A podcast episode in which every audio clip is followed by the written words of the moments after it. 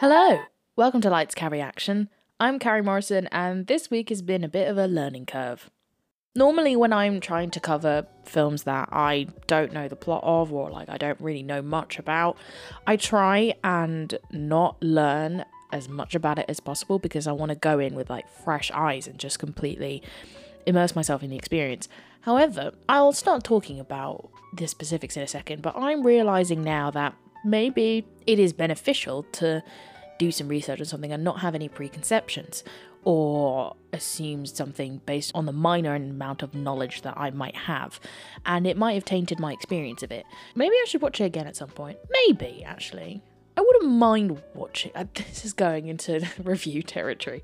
So let's just crack on and get on to our first film of the week.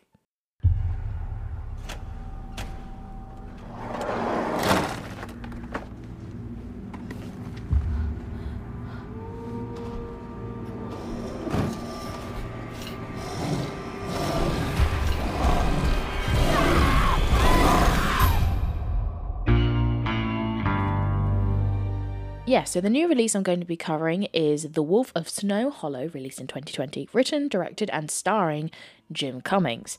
So it's about a popular ski location but a small mountain town, Snow Hollow, and a police officer whose father is the sheriff is coming to terms with his father not being as fit for the job as he used to be, and also a case of serial murders that seem to be almost like canine attacks. No, let me just make this perfectly clear. There is no such thing as werewolves. Our killer is a guy, and I'm gonna find him, and I'm gonna kill. And we're gonna bring him to justice. We have every reason to believe that this monster will show up again tonight. I won't ask you to pray with me because of the goddamn lawyers. So this is the film where my preconceptions of it did taint my experience. So, you know Winnie the Pooh, Tigger, Rasputin from Anastasia, Ray from The Princess and the Frog there's that voice actor, Jim Cummings, right? So I thought it was him that was doing this. And I'm so surprised that Equity did not turn up to this Jim Cummings store and be like, hey, there's a legendary person in animation land and also in, obviously, in film land. Pick a different name. But no, it's a different Jim Cummings. So I just assumed that legendary animation voice actor Jim Cummings was the sheriff because he looked older. And so my mind just thought, okay, it's him. And, and then I was thinking, why do they keep on saying that he's the lead when he's obviously one of the side characters? They're focusing a lot on this on this younger guy. And then I was looking at the filmography of like this Jim Cummings, and I'm like, this Jim Cummings looks looks a lot younger than than I thought it would be. And then I looked at an actual photo of legendary animation voice actor Jim Cummings, and I was like, well, that's my fault. Because what I thought the whole time was that this made up version of Jim Cummings that I had in my head was trying to create this satire, um, but also dramatic about these people being murdered, but also being satirical about the police force. And I was just very confused as to what tonally was going on and what genre or like what style they were going for. There were points where it was going through the Armando Iannucci, who, you know, who is well known for the series The Thick of It and recently did the adaptation of the personal history of David Copperfield. There were points when it was getting to that kind of side of comedy, but also I think it was trying to be dramatic in terms of addressing the relationship with the police officer played by actual Jim Cummings and uh, his daughter. I don't think it's as dramatic as I think Jim Cummings wants it to be. It kind of comes across as satirical of like this is a really useless man. and women were either caricatures or they were murder victims and there was nothing particularly nice about that. It just seemed that every woman bar Riki Lindhome's character, uh, Julia Robson, was just clueless and they and they could never they could never be competent. The characters were picking and choosing as to which characters would be a caricature almost. Tonally it's just kind of all over the place and its storytelling is so haphazard that it, the actual ending when you find out who the killer is you're just kind of like wait what? Not in a sense of that's so left field what a surprising twist. You're just kind of like oh well, what? I don't like spoiling films for this podcast, so watch it if you'd like, but honestly, this film had such potential to be great, but it just wasn't. And I think if someone kind of reined this Jim Cummings in a little bit, being like, hey, maybe focus more on this, maybe focus a little bit more on this, maybe strip this back a bit, maybe add more to this. I can see glimpses of a potentially really great satire, but whether that's the intention from the director, I have no idea. Now, we're going on to our next film of the week, and I can definitely tell this film inspired a generation of horror filmmakers. La la la la la. Isn't this fun? Lovely stroll on the moors. Did you hear that? I heard that. What is it? You think it's a dog? Nice doggy. Good boy. So, the film I'm covering next is 1981's An American Werewolf in London, which is written and directed by John Landis. And it's about two American tourists who decide to, you know, visit good old England on their on their supposed gap year, I think. And a werewolf attacks them both. And the survivor of said attack discovers that maybe he's a werewolf? Question mark. You're gonna change. A what? You'll become. I know. I know. A monster.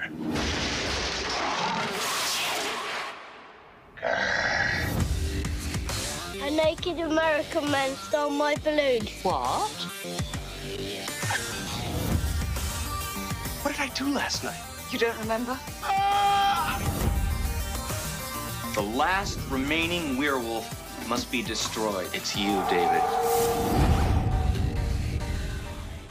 Okay, so when watching this film, again, I didn't know whether this was meant to be a comedy or not.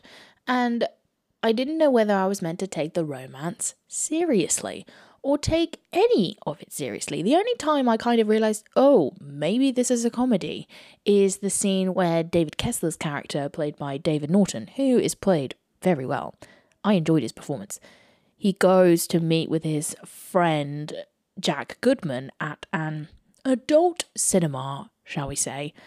And that's when I realized, ah, okay, we're going into comedy territory. And I don't know whether that's meant to be a good thing or not, that I wasn't sure what genre it was going for. But yeah, I felt the romance was very forced, but now knowing the fact it's a comedy, was it actually trying to take the mickey out of really forced relationships in horror?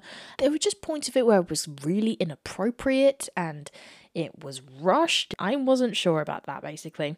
I really liked actually John Woodvine's performance as Dr. J.S. Hirsch, who was the doctor who tended to David Kessler um, whilst he was recovering from the werewolf attack. In retrospect, I actually really liked the fact they were parodying like local Englishmen being superstitious and being very weird around tourists. And I will say as well, the special effects, practical and through computer graphics, was fantastic. When I was posting that I was covering this film, as well as reading the reviews, they talk about the transformation sequence. And I have to agree, the transformation sequence is absolutely impeccable. And it was horrifying watching that sequence, and especially David Naughton's performance as he was transforming. It felt very visceral and aggressive, and it was brilliant. So the makeup, I just wanted to double check. The makeup was done by Robin Grantham and Rick Baker, and the costumes were done by Deborah Nadoolman. So, yes, I think this is a good romp classic that I would be interested in watching again, knowing the hindsight of what it was meant to be. But is it a good thing or is it a bad thing that I wasn't sure what genre it was until the very end? Maybe you can watch the film and decide for yourself. Now we're moving on to our last film of the week, and folks, oh wow, how do I even review this film? In a time when gods walk the earth, an epic battle rages between the encroaching civilization of man and the gods of the forest. When the forest has been cleared and the wolves wiped out, this place will be the richest land in the world. I finally watched Princess Mononoke, released in 1997 uh, from the production studio Ghibli, directed by Hayao Miyazaki, and oh man, how do I how do I describe? Ashitaka, a prince of the disappearing Emishi people, is cursed by a forest god that is killing him and heads west to find a cure as to why there are demons being summoned in this forest.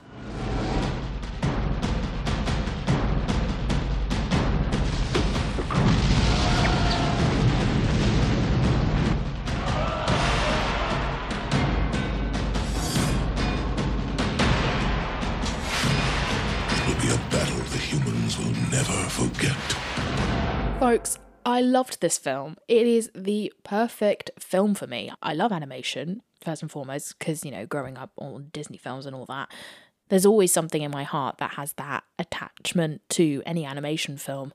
By the way, I watched it with the original actors, so it was in Japanese and I had English subtitles. I feel like when watching films like this, I would rather listen to the original performance of the actors rather than trying to hear a different actor's interpretation or a different actor trying to copy said performance of the original. So that feels best for me, but I know that's in personal taste to everyone. So my experience of this might be a tad bit different to everyone's. The design, the art direction, it, and there are so many people involved in the art direction. It, it was just beautiful. The animation style is gorgeous. The actual story written by Hayao Miyazaki is so complex and so it, it there's so many ideas in it that I found so original about it. I just found the world of it so immersive and so beautiful that it's just oh, I was just wowed by it. And it almost felt like every sequence, any action sequence, I was like, oh, this is meant to be the ultimate climax. Oh, no, wait, this is meant to be the ultimate climax. No, wait, this is meant to be the ultimate climax. Like, it just keeps going, and I am absolutely rooting for the right people, first and foremost. Also, I really adored the score by Joe Hisaishi.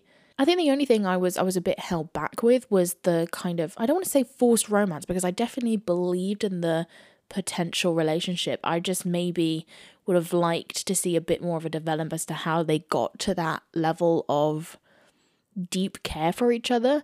But oh my gosh, if you haven't watched Princess Mononoke at this point, and I, I don't judge you because I didn't watch it until yesterday, please watch it. Oh my god, please watch it. Now, those are all the films I've watched this week. I don't think it's a big surprise to say that I think my pick of the week is Princess Mononoke. So if you haven't got around to watching that, do go for it, absolutely. But that's all the time I have for this week. Please rate and review this podcast wherever you get your podcast. That would be immensely appreciated. You can follow all the updates of the podcast at Carimo Media on Instagram, and you can also follow my personal Instagram and Twitter at Carimo97. And that's it for today. Take care, stay safe.